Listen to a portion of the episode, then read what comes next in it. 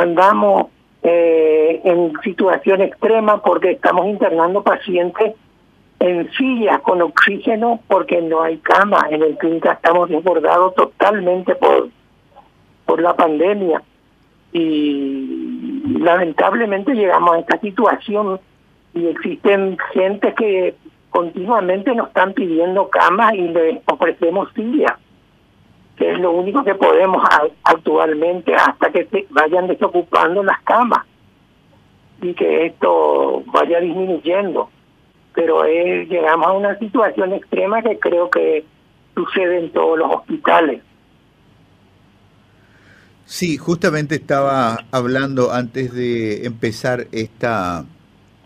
esta charla contigo de que hay un riesgo en la histórica resiliencia de nuestra gente, ¿verdad? Nuestra gente que siempre puede vivir y funcionar con un poquito menos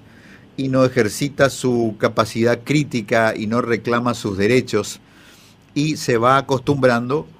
a este horror hospitalario donde cada vez hay menos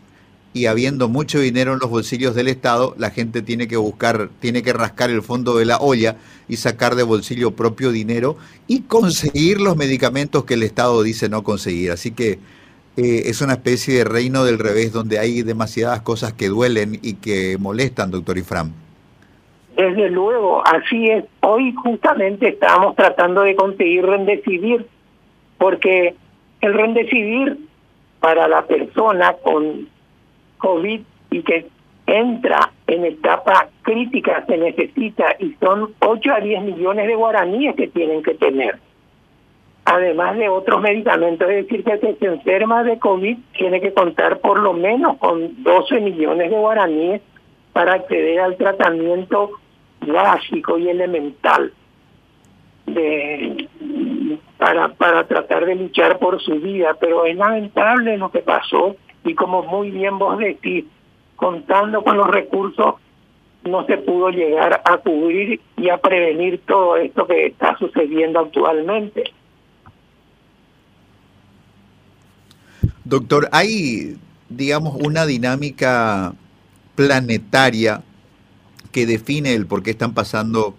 algunas cosas y ellas se suman a la mala gestión del gobierno de, Mario Abdo Benítez, que además fue una vez más, no sé si decir, la corrupción le derrotó al gobierno porque la corrupción es el alma del gobierno, principalmente de los gobiernos colorados, pero veía hoy, por ejemplo, que un grupo de notables de la medicina y las ciencias en México, en, en Argentina, perdón, pedían que Argentina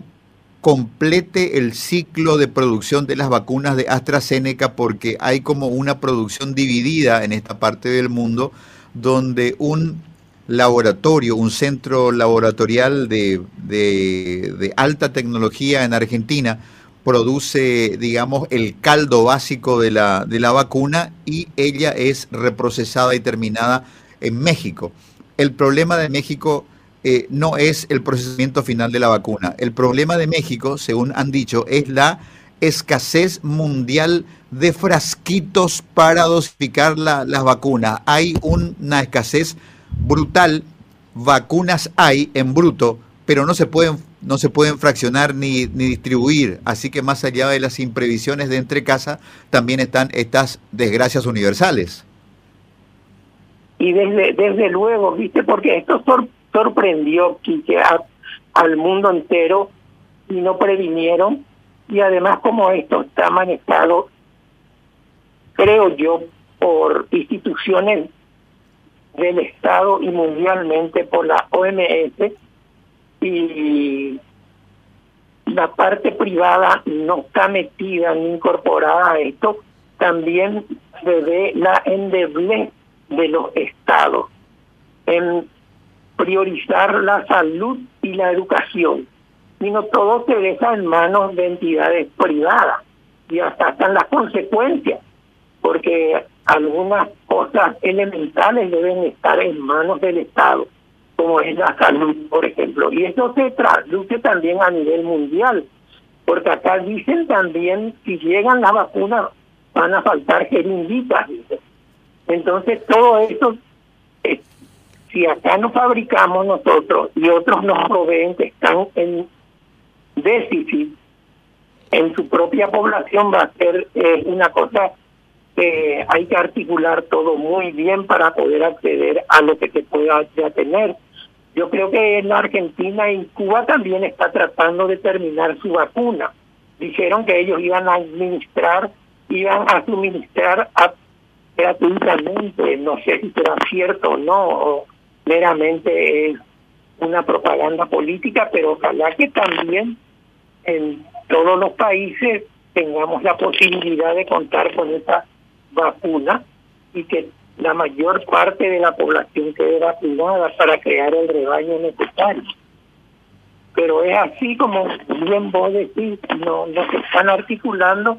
las cosas y se producen, pero no, no se tienen lo necesario e indispensable, como por ejemplo una jeringuita o una aguja que se van a usar cuando llegue un momento de cantidad